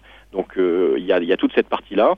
Et puis ensuite, il y a une deuxième partie qui est plus didactique, où ils peuvent se, lancer eux-mêmes, après avoir compris comment euh, on, cherchait l'info, comment on allait faire du reportage, comment on pouvait écrire un papier en radio, comment on pouvait euh, utiliser les jingles, etc. Puis il y a aussi des jingles qui sont, et tout un habillage antenne qui, mis à disposition euh, des, classes d'application, et bien une fois qu'ils ont tout ça, ils peuvent se lancer eux-mêmes et enregistrer grâce à un audio room qui a été euh, développé par euh, nos partenaires avec qui on a travaillé pendant quelques mois maintenant, presque un an sur sur cette appli. ils peuvent développer eux-mêmes leur produire pardon leur leur journal d'information. Alors nous on est parti sur un format journal parce que c'est ce qu'on sait faire et c'est ce qu'on propose à France Info mais évidemment euh, libre à eux, aux classes, aux enseignants, aux enfants de s'en saisir et peut-être de produire une émission. Euh, il y a tout ce qu'il faut pour ça. Ils peuvent s'enregistrer, ils peuvent faire du mixage, du montage et c'est assez didactique. On a voulu quelque chose qui est assez, euh, assez simple, assez ergonomique pour, pour plus de facilité d'utilisation en classe.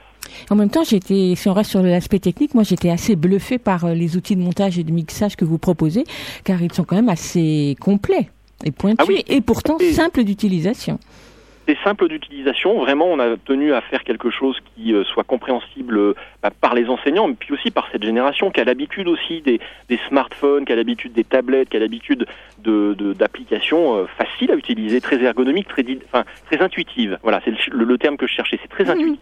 Donc, on, on, va prendre, on enregistre le son, on le, on le nomme, on lui dit, bah, par exemple, je, je fais, euh, je vais, je vais faire une interview radio à, à Ligre. Euh, je le note comme ça, Aligre, Aligre FM, pardon, hein, c'est ça Allez-y, Aligre FM, c'est mieux.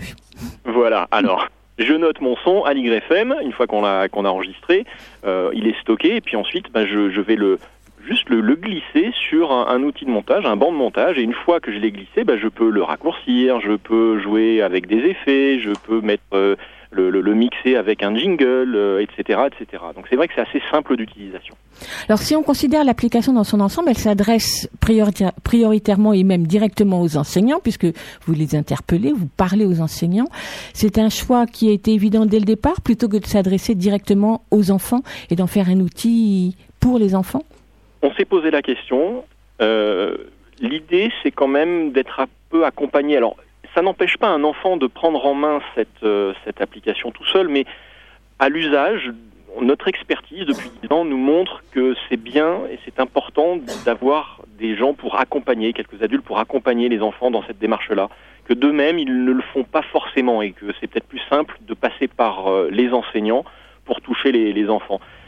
Euh, donc ça c'est un choix qui a été fait. Ceci étant, évidemment, je, j'imagine qu'à terme, on peut, pourrait imaginer que les enfants soient la, cible première et, voilà. Mais pour l'instant, c'est pas c'est pas le cas. C'est vrai qu'on a vraiment tenu à ce que ce soit un outil pédagogique et donc un outil utilisable en, classe avant tout. Alors vous disiez que, si j'ai bien compris, qu'il a fallu à peu près un an de travail avec euh, l'équipe technique. Est-ce que ce pro donc un projet qui a été long à mener, est-ce que ça a été difficile, par exemple, euh, ben, de convaincre l'équipe et peut-être plus largement la maison en général pour le faire? Pas du tout. Non, non. Je pense qu'aujourd'hui à Radio France, on a cette chance-là. On est euh, réellement dans, un, dans une, euh, une maison. euh, Oui, c'est vrai, une famille, une maison, dans une entreprise de, de services publics qui euh, a compris depuis quelques années maintenant euh, l'importance d'accueillir les jeunes publics, de faire de la pédagogie autour qu'on propose, de faire de la pédagogie autour de, de bah, des médias, hein, de, de l'information, du traitement de l'information. Et donc il n'y a pas eu de, de, de difficultés particulières, si ce n'est des difficultés techniques, euh, des réunions successives. Évidemment, bien sûr, on, on a aussi, euh, on a aussi un petit peu pris du temps pour cette raison, parce qu'il faut euh, que tout le monde parle le même langage, qu'on se mette d'accord sur ce qu'on veut faire, qu'on prenne le temps de, de développer un, un outil qui nous semble, qui nous semble euh, au point, hein, qui nous semble complet. Mais euh, la volonté est là et on a cette chance-là, encore une fois, d'avoir euh, une, Radio France nous, nous laisse euh, euh, l'opportunité de, de développer ce, ce genre de projet. Un outil donc euh, complet, comme vous dites, et vous avez réussi à y mettre tout ce que vous aviez envie d'y mettre Ou vous avez dû faire des choix Ah bah on fait toujours des choix, mais ça c'est ce qu'on apprend aussi aux enfants quand on les accueille à, à la maison de la radio dans France Info Junior, on leur explique que le travail du journaliste c'est de faire des choix. Euh, on ne peut pas, euh, surtout en radio, vous le savez bien, donc euh, le temps n'est pas extensible, on ne peut pas parler euh, de tout et euh, pendant euh, une durée euh, infinie. Donc on fait des choix, oui bien sûr, mais euh, globalement ça ressemble à ce qu'on voulait au départ. Hein, oui, oui. Donc c'est bien. Est-ce que vous avez déjà des retours d'enseignants Parce qu'effectivement, elle est très récente. Hein. Elle a été lancée au mois d'octobre dernier.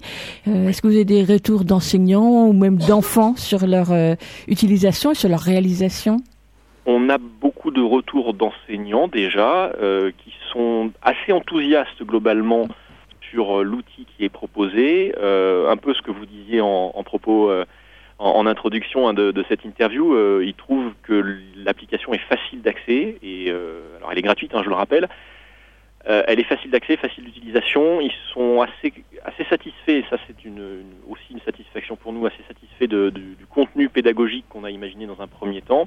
Et après, on a quelques retours aussi sur euh, bah, l'audio room, la partie montage, la partie atelier numérique à proprement parler, euh, qui mériterait peut-être des, des compléments, de- d'être un petit peu, euh, allez, upgradé. euh, Je parle pas d'un bon français là, mais d'être d'être amélioré. Euh, Il y a quelques fonctionnalités qui, qui nous ont été soulignées, qui, qui manquent aux yeux de certains enseignants. Mais globalement, les retours sont très positifs et on on en est très fiers. Et puis de toute façon, l'intérêt des applications, c'est justement qu'on peut faire des mises à jour régulières et la compléter. Oui. Alors moi, je me suis demandé, mais peut-être que j'ai mal regardé, est-ce que vous avez développé ou est-ce que vous allez développer une plateforme pour mettre en partage tous ces journaux radio faits par les enfants?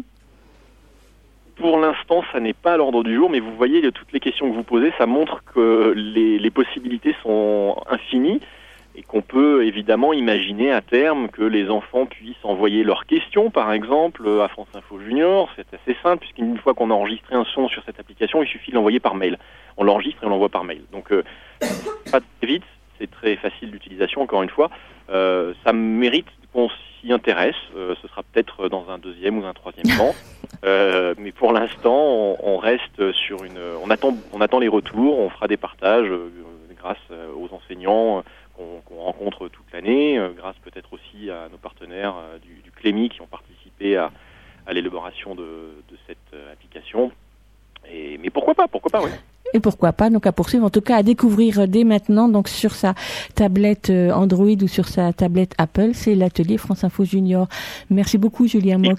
Euh, la page, la- la- le site maisondelaradio.fr si vous voulez plus de renseignements. J'en profite. Profitons-en. Donc maison de la radio.fr. Merci beaucoup Julien et bonne journée. Au revoir.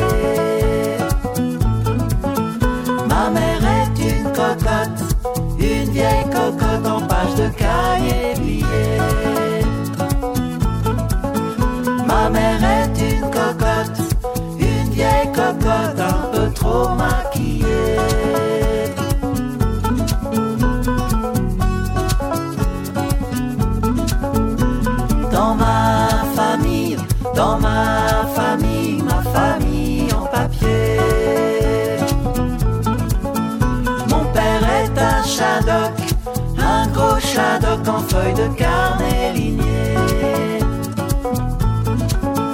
Mon père est un shadok, un gros shadok aux dents bien alignées.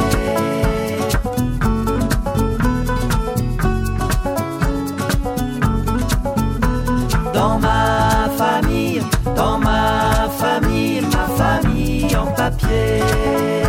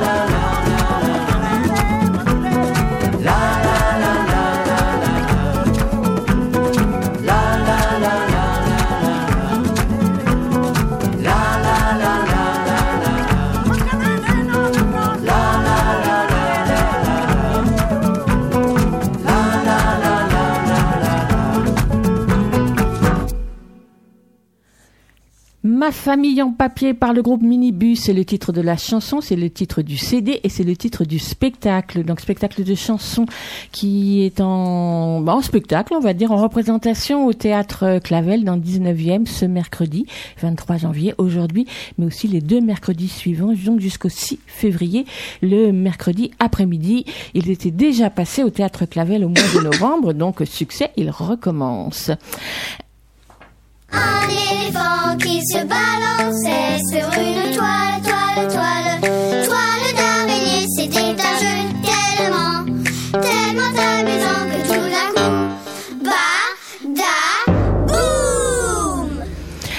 éléphant dans les pages, et c'est notre chronique autour des livres pour enfants dans lesquels un éléphant s'est glissé quelque part dans un coin de l'image, au détour d'une phrase ou bien prenant majestueusement la pause.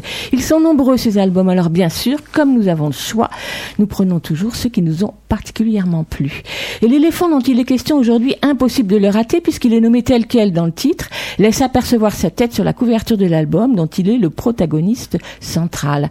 Cet éléphant-ci s'appelle Éléphant et l'album s'intitule Éléphant a une question, écrit par Lynn von Denberg, illustré par Kaj Vermeer avec mon bon accent du néerlandais, traduit du néerlandais plutôt par Emmanuel Sandron, édité par la jeune maison belge Cocotte Cote Édition. Cote Cote Cote Édition. L'éditrice a d'abord édité des applis livres et des livres numériques pour les enfants avant de se lancer dans l'édition jeunesse avec deux titres publiés à ce jour. Éléphant à une question, c'est donc un vrai livre en papier dont l'illustration onirique, intrigante, élégante dégage beaucoup de charme. Et elle résonne de belle façon avec le récit, un rien philosophique, assez bref, très rythmé, à l'écriture tout aussi élégante. Chaque année, pour la réunion annuelle sur la colline, les animaux, fourmis, tortues, souris, ours, mais également Blanche-Neige, le caillou, la mer, le pommier, la petite fille, l'acrobate, bref, le monde dans toute sa diversité se retrouve pour discuter. Et cette année, Éléphant a une question à poser qui le trouble et l'embarrasse. Comment sait-on quand on est amoureux? Et dans le cahier des questions, Fourmi, qui dirige l'assemblée, écrit Être amoureux? Point d'interrogation et chacun et chacune d'apporter sa réponse, d'évoquer les sentiments, les émotions, les réactions qui le traversent quand il se trouve avec la personne aimée, parfois ponctuées par les mots secs de la fourmi au caractère acariâtre. Autant de jolies réponses qui, de par l'écriture fine et poétique et un brin humoristique de l'auteur, et mise en valeur par la traductrice, sont loin des clichés souvent pleins de bons sentiments qu'on a l'habitude de lire dans les albums pour enfants. Au contraire, l'auteur laisse assez de creux de non-dits dans le récit pour que les enfants puissent laisser résonner tous ces mots dans leur imagination. D'autant que les illustrations de K.H. Vermeer y invitent complètement, venant elles aussi résonner avec la poésie du texte pour ouvrir encore à d'autres réponses à la question comment sait-on quand on est amoureux? Lorsqu'elle illustre un pommier amoureux ou encore la souris ou encore l'ours. De multiples détails dans les images invitent à relire plusieurs fois l'album pour deviner ou comprendre ce qu'ils font là. Dans des tonalités fondues, déclinées dans une palette de gris au vert d'eau, rehaussée de rouge, chaque double page offre des compositions étonnantes. C'est dû entre autres à la variété des techniques utilisées par K.H. Vermeer qui mêle dessin, peinture, collage, crayon, numérique, monotype, gravure à la pointe sèche, collage pour composer ces images. C'est un superbe album. Depuis 2007, où elle a publié son premier album en Belgique et traduit en France en 2010 aux éditions du Rouergue sous le titre La Grande Dame et le Petit Garçon, et malheureusement épuisé, Katch Vermeer a illustré une douzaine d'albums écrits par différents auteurs, mais seulement trois sont traduits à ce jour en français. Quel dommage. Alors saluons Cote Cote Cote Édition d'avoir pris l'initiative aujourd'hui de faire découvrir aux jeunes lecteurs français cet album dont l'édition originale remonte à 2011. Katch Vermeer est talentueuse et on espère bien avoir l'occasion de continuer à voir en France et en Belgique francophone ses images et les livres qu'elle illustre. Éléphant a une question, texte de Lynn Vandenberg, illustré par Cage Vermeer, j'y arrive, adapté du néerlandais par Emmanuel Sandron, Code Code Code édition, paru à la fin de l'année 2018. Il coûte 15,50 euros et il est à lire à partir de 4 ans. Pas certain que vous puissiez le découvrir dans votre librairie habituelle, alors n'hésitez pas à en parler au libraire ou au bibliothécaire pour qu'il les fasse venir dans la, pour qu'il les fasse venir depuis la Belgique. Et on reste avec les animaux avec Ignatius et les frères Makuaya qui chantent Gare au Croco, extrait de leur disque Et comment vous faites chez vous, sorti en 2014.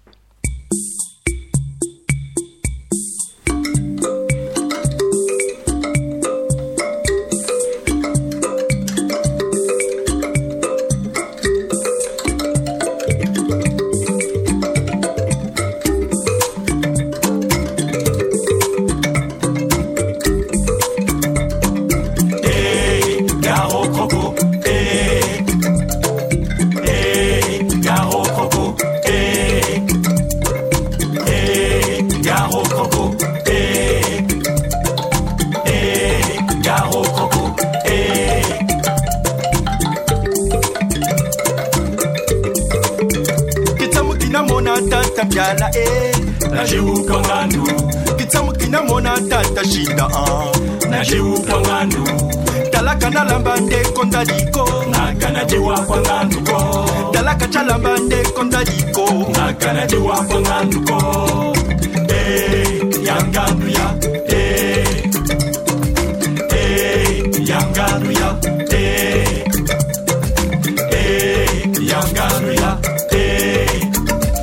zaba ndukwa yeye. Zaba akanadiwa si je le savais. Qu'il y avait des crocodiles dans cette eau. Je n'y aurais pas mis mes pieds pour ne pas perdre ma peau. If I knew it, I should not put my feet there. To avoid. To be caught by the crocodile.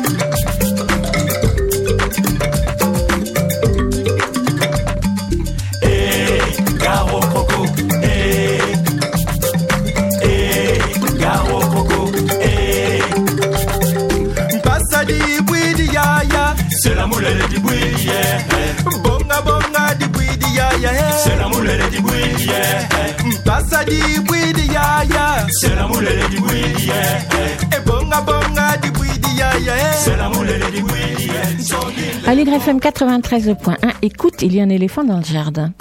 Pas toujours facile de trouver et de choisir la sortie à faire avec ses enfants, expos, spectacles, balades, lieux insolites ou fêtes. Celle qui aura les chances de mettre d'accord tout ce qu'on a sous la main, quel que soit leur âge, leur centre d'intérêt, ou la météo et les billets dans le porte-monnaie. Et comme souvent on s'y prend au dernier moment, le samedi ou dimanche matin, ça l'est encore moins. C'est peut-être ce qui a poussé ces parents parisiens à concevoir un outil malin, une application numérique pour smartphone ou tablette qui permet de trouver rapidement la sortie qui convient selon l'âge enfants ou l'endroit à Paris ou en banlieue. Y a marre du square, Yams. C'est le nom de cette appli sortie en juin 2016. Mais c'est loin d'être un simple officiel des spectacles bien organisé qui répertorierait toutes les sorties du moment pour les 0-12 ans et qui du coup ne nous aurait certainement pas attirés. L'intérêt de cette appli est de proposer une sélection de sorties de qualité variée. Une centaine est-il indiqué sur les centaines possibles. Je n'ai pas compté mais je crois qu'il y en a certainement un peu plus que 100. Et sur la page d'accueil, la best-of du moment, une dizaine de propositions présentées très simplement sous forme de photos avec les infos essentielles, un court descriptif et qui renvoie quand on clique à un descriptif plus long, plus argumenté, à des infos complémentaires et complètes avec les renvois utiles vers le net. On peut faire des recherches selon différents critères, l'âge, le genre, du, la sortie, la, la, date, le lieu, la gratuité, le coup de cœur, etc. On peut se préparer une petite liste de sorties possibles et même faire une recherche géolocalisée. L'interface graphique, simple et colorée, faisant donc la part belle à la photo, est joyeuse et très réussie. Elle donne envie de se promener dedans. Une promenade facilitée par l'ergonomie de l'appli, elle aussi très efficace. Différentes fonctions d'utilisation pratiques, mais aussi des nouvelles idées proposées tous les jours pour le week-end pour les vacances ou encore les coups de cœur de, de la rédaction de Y en a marre du Square. À la conception et à l'animation de cette appli, il y a entre autres Solène Moutier qui est avec nous ce matin pour nous la présenter. Bonjour Solène. Bonjour Véronique. Et bonjour et bravo pour cette merci appli. Merci beaucoup et merci de m'accueillir. Je suis ravie de venir ici avec vous. Alors qu'est-ce qui est-ce qui a motivé le départ de cette appli? Eh ben, comme vous le disiez, vous avez très bien compris. C'est vrai qu'au départ, ça vient d'une expérience personnelle. Donc euh, moi j'ai toujours adoré la vie culturelle parisienne et euh, bah, quand on a des enfants évidemment on la redécouvre sous un jour un peu nouveau et en fait on se rend compte que l'offre est pléthorique, il y a énormément de choses qui existent et, euh, et en fait j'ai passé énormément de temps à chercher la sortie qui comme vous disiez allait vraiment plaire à tout le monde, tomber au, moment, au bon moment et en fait euh, à éplucher les sites, les magazines. Et c'est vrai que bah, j'ai passé et perdu beaucoup de temps là-dessus. Et au bout d'un moment, je me suis dit, ce serait vraiment chouette d'avoir un outil vraiment pratique, euh, efficace, qui permet de trouver facilement euh, dans une sélection, euh, enfin avec une première sélection qui est faite. Euh, en amont, euh, de qu'on puisse choisir après en fonction de son profil à soi, de, de l'âge de ses enfants, de ce qu'on a envie de faire. Et j'avais la chance euh, d'avoir euh, sous la main euh, un très brillant développeur, donc on s'est lancés tous les deux pour concevoir cette appli. Donc les pouces, euh, j'allais dire oui, c'est l'équipe plutôt, ce sont les époux. Voilà, disons qu'on a fondé euh, effectivement cette appli ensemble, c'était notre projet, sachant qu'on était bah, très complémentaires en fait pour le, le développer. Donc lui vraiment sur le développement technique et moi plus sur le, le contenu. Et euh, donc on, bah, on s'est lancé parce qu'on s'est dit qu'il y avait vraiment un besoin et, et qu'on avait envie euh, d'y répondre et qu'en plus bah nous, on n'a jamais passé d'aussi bons moments avec nos enfants le week-end que quand justement j'avais réussi à trouver la sortie qui allait nous permettre de partager un moment vraiment sympa avec eux. Donc c'était ça qui nous a motivés au départ. Et d'ailleurs, c'est c'est vraiment l'objectif de notre application, c'est de permettre euh, bah, aux enfants de, de s'éveiller en s'amusant euh, et puis aux parents de partager des moments avec leurs enfants des moments vraiment euh, bah, riches en découvertes, euh, des, des petits, des grands moments, mais vraiment des choses qui leur apportent quelque chose ensemble. Et puis c'est simplifier aussi la vie des parents parce que parce qu'on on peut pas passer le samedi matin quand il y a les enfants qui tournent en rond dans l'appart des heures à chercher la sortie idéale. Donc c'était ça aussi qui nous a motivés. Et, euh, et comme je vous disais, l'offre est très large, donc c'est c'était aussi l'idée de, de rendre cette magnifique offre culturelle qu'on a à Paris, de la rendre euh, plus accessible en, en ayant un outil vraiment qui, qui nous permet de trouver facilement quelque chose qui nous Oui, correspond. parce qu'il en existe quand même des outils, Oui, je pense, il y a- entre autres à Paris Mode. Bien sûr, il y a beaucoup euh, de choses qui existent. Après, euh, évidemment, ce qui, la, la différence là, c'est que c'est sur mobile et que ça aussi pour nous c'était très important et qu'on s'est lancé directement. C'était vraiment un parti pris en fait. On s'est dit on va faire du 100% mobile parce que, bah, alors déjà quand on développe une application mobile euh, directement sans, alors ce qui existe souvent c'est un site qu'on qu'on formate après au format mobile, enfin qu'on recrée au format mobile. Donc là c'est différent parce que en, créant directement une application mobile, on s'est vraiment euh, affranchi de ce carcan du site qui peut être un peu compliqué après à gérer et on a vraiment essayé de faire quelque chose de plus, enfin très simple, très intuitif, euh, qui nous permet de trouver facilement et rapidement euh, une, sortie qui, nous corresponde et qui permet justement de, bah, rendre ac- accessible cette offre. Et comme vous disiez, il y a vraiment des, des choses très différentes. Ça peut être si on a envie, alors parfois on a envie d'une sortie un peu euh, exceptionnelle, enfin euh, des, choses un peu qui, où on est, prêt à partir à l'autre bout de Paris éventuellement, mais souvent on a envie de rester pas trop loin dans le quartier ou euh, il y y a énormément de choses. On en parlait aussi des dans les bibliothèques, il y a beaucoup de choses qui se font. Des, des, les bibliothèques développent beaucoup de, de spectacles, de, de petits ateliers. euh, et là, c'est très accessible, c'est très proche. Il y a des fêtes de quartier qui peuvent exister. Euh, voilà, donc c'était vraiment pour, euh, bien sûr, parler de, de tous les, les spectacles, les expos, voir celles qui ceux qui nous semblent le plus adaptés. Et puis euh, faire cette première sélection parmi euh, l'offre euh, qu'il y a et euh, pour après que chacun puisse trouver en fonction de lui ses besoins la, la mais sortie qui lui mais n'empêche, développer une application, ça demande un temps fou. Sélectionner des sorties ou des lieux, euh, ça prend aussi un temps fou. Alors comment vous faites?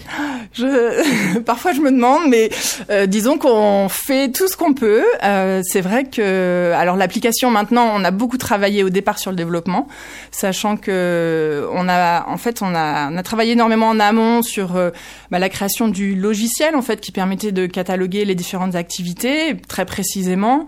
Euh, après, on a travaillé sur euh, l'interface pour euh, permettre de, de, de de- aux gens de, de trouver facilement euh, à partir de ce logiciel, euh, ce qui, sachant qu'évidemment il y a aussi euh, un gros travail sur un moteur, le moteur de recherche qui, je pense, fait aussi la spécificité de l'appli et qui permet euh, de, de donner ces résultats tr- très personnalisés en fonction des différents critères, Critères. dont vous parliez. Alors euh, l'application est gratuite, il n'y a pas de publicité. Euh, tout ça, c'est un choix ou vous Alors, allez elle est gratuite. Euh, alors, sachant que alors les publicités, on, en- on commence à en faire justement un petit peu parce qu'évidemment, il faut pour pouvoir développer davantage l'appli et pour pouvoir la faire vivre, on a besoin bien sûr de trouver le modèle qui sera le plus adapté. Et donc, pour l'instant, on fonctionne, on commence à fonctionner vraiment comme un média, c'est-à-dire qu'on a notre ligne éditoriale, nos sélections. Ça, c'est vraiment euh, les choses qu'on fait, euh, enfin qu'on sélectionne nous en fonction de no- notre ligne. Et en parallèle, on développe des, on commence à développer des, des campagnes publicitaires euh, avec euh, des lieux. Euh, qui euh, peuvent comme ça mettre en avant euh, leur, leur programmation. Et donc ce sont des choses qui apparaissent. Vous en appelez des partenaires. Voilà, exactement. Donc c'est ceux-là qui mettent un peu la main à la poche pour Voilà, vous, exactement. pour Ouais. vous aider. Alors justement, parlons du contenu et de cette ligne éditoriale que vous venez d'évoquer. Quels Ouais. sont euh, Parce qu'effectivement, j'ai été assez séduite par les choix que vous faisiez et qui rejoignent euh, très souvent les Oui, c'est- ou qui du coup me font cou- découvrir des, des sorties, des lieux, des spectacles que, que- dont je n'avais pas la connaissance.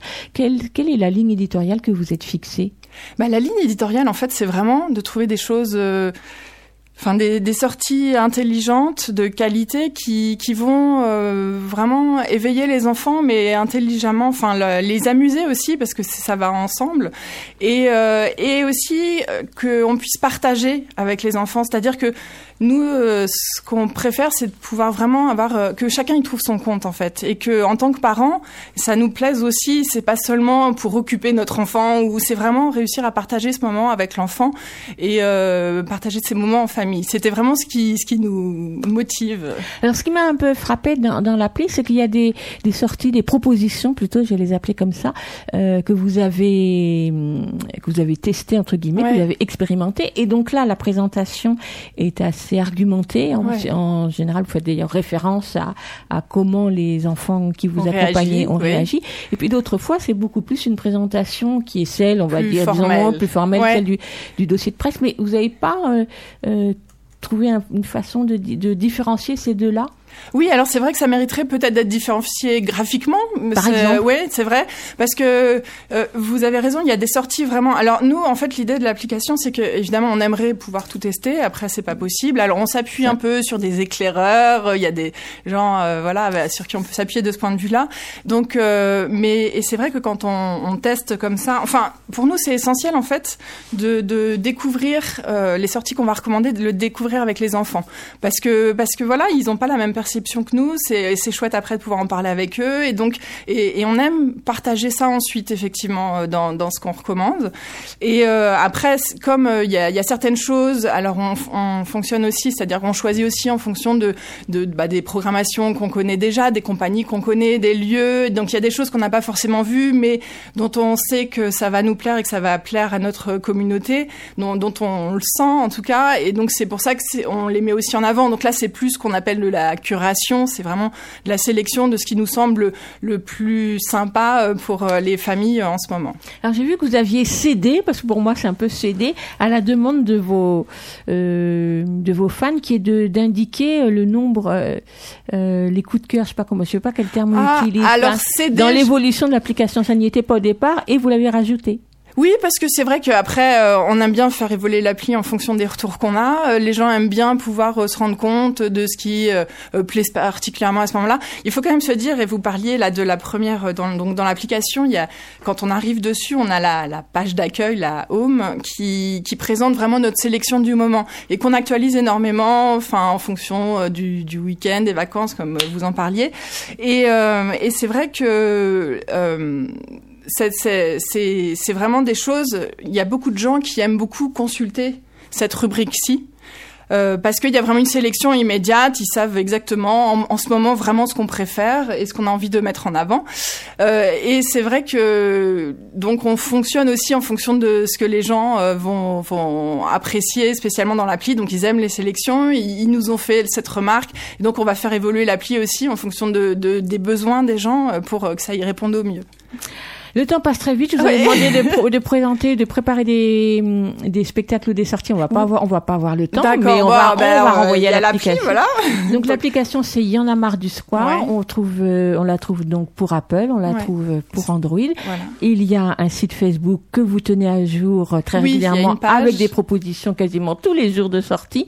Et Ouais, puis le site internet qui renvoie à l'application. Voilà, exactement, pour expliquer un peu comment ça fonctionne. Solène, merci beaucoup. Merci Et beaucoup, donc, Y en a marre du square est à glisser sur son téléphone. Merci, au revoir. À plus, à la prochaine.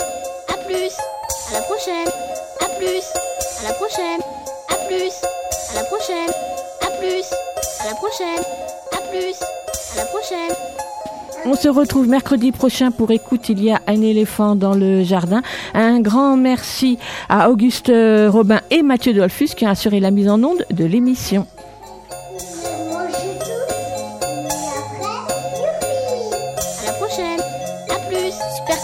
À midi pile, à l'YFM sur les ondes laisse la place à cause commune, mais vous pouvez continuer à nous écouter sur le net.